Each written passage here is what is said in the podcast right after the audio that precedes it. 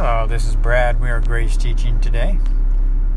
We're talking about God's righteousness. You know, spiritual growth is receiving the revelation of what we've always had in Christ Jesus. And so keep in mind that at the moment of our conversion, um, we were made right with God through the life of Christ. And when an unbeliever um, goes from unbelief to belief in Jesus Christ, they're made right with God at the moment of their conversion as well. And so we read in Romans 3:30 where Paul says there is only one God, and when those who are circumcised believe in him, he makes them right with himself. When those who are not circumcised believe in him, he also makes them right with himself. And keep in mind, the believers in Christ were made right with God at the moment of conversion, and unbelievers, when they actively respond to Jesus Christ, are made right with God at the moment of conversion as well. So I wanted to repeat that. That was very um, very important. Remember God's unconditional love for all those who received Him, to them who believed in His name, Jesus Christ. Um, God has given us the right to be called His children. So, as children of God, we are loved unconditionally. And this has nothing to do with physical performance or behavior, as we read in Romans 8:39. Nothing can separate us from the love of God which is in Christ Jesus. Keep in mind also our faithlessness is our performance or our behavior. A lot of times we think that can uh, mess that relationship up that we have with the Father, but keep in mind this has nothing to do with us. It's because of what Jesus did for us and who we are in Him. That's what places us in a right standing with the Father all the time. Remember, Ephesians 1 6 is also going to tell us we're accepted in the beloved. That means God the Father takes His children just the way they are without wanting or trying to change them. Now, He does love us too much to keep us the way we are, and uh, that's another teaching for another day. But grace is not a maintenance program.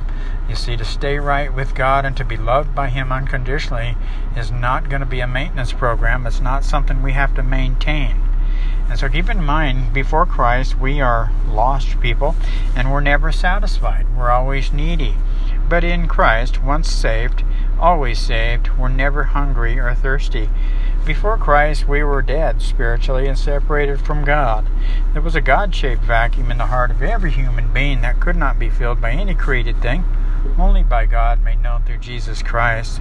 Keep in mind that reference verse there that I'm talking about is Romans 5:12, where we see that everyone entered into this world spiritually dead, separated from God. You know, there's an old covenant story in Ecclesiastes, and uh, it's Solomon in Ecclesiastes chapter 2, verses 1 through 11. Um, I challenge you to read through there and take a look at everything that he did. He denied himself nothing. So he tried everything the world had to offer, like we all did, and what we discovered, like he, uh, like Solomon discovered, is that nothing satisfied, nothing truly satisfied from this world, because the need that we have to be met is in Christ. It's a spiritual need that only God meets through Christ. Um, and so keep in mind that God's righteousness is life in Christ, and it provides satisfaction 24 hours a day, seven days a week. Colossians 2:10 says we're complete through your union with Christ. Now, keep in mind here, Jesus also spoke about this. He said, Blessed are those who hunger and thirst for righteousness, for they shall be satisfied. That means, as lost people before Christ, we were always hungry and thirsty um, for love and acceptance and spiritual needs. But see, we couldn't get those met from the world, from the physical things, because, of course, this is spiritual. And so, as saved people, once saved, always saved, by grace through faith in Jesus Christ, not of works. It's a gift from God. We are satisfied. And so we are not needy people anymore. Grace. This has been Grace. Thank you.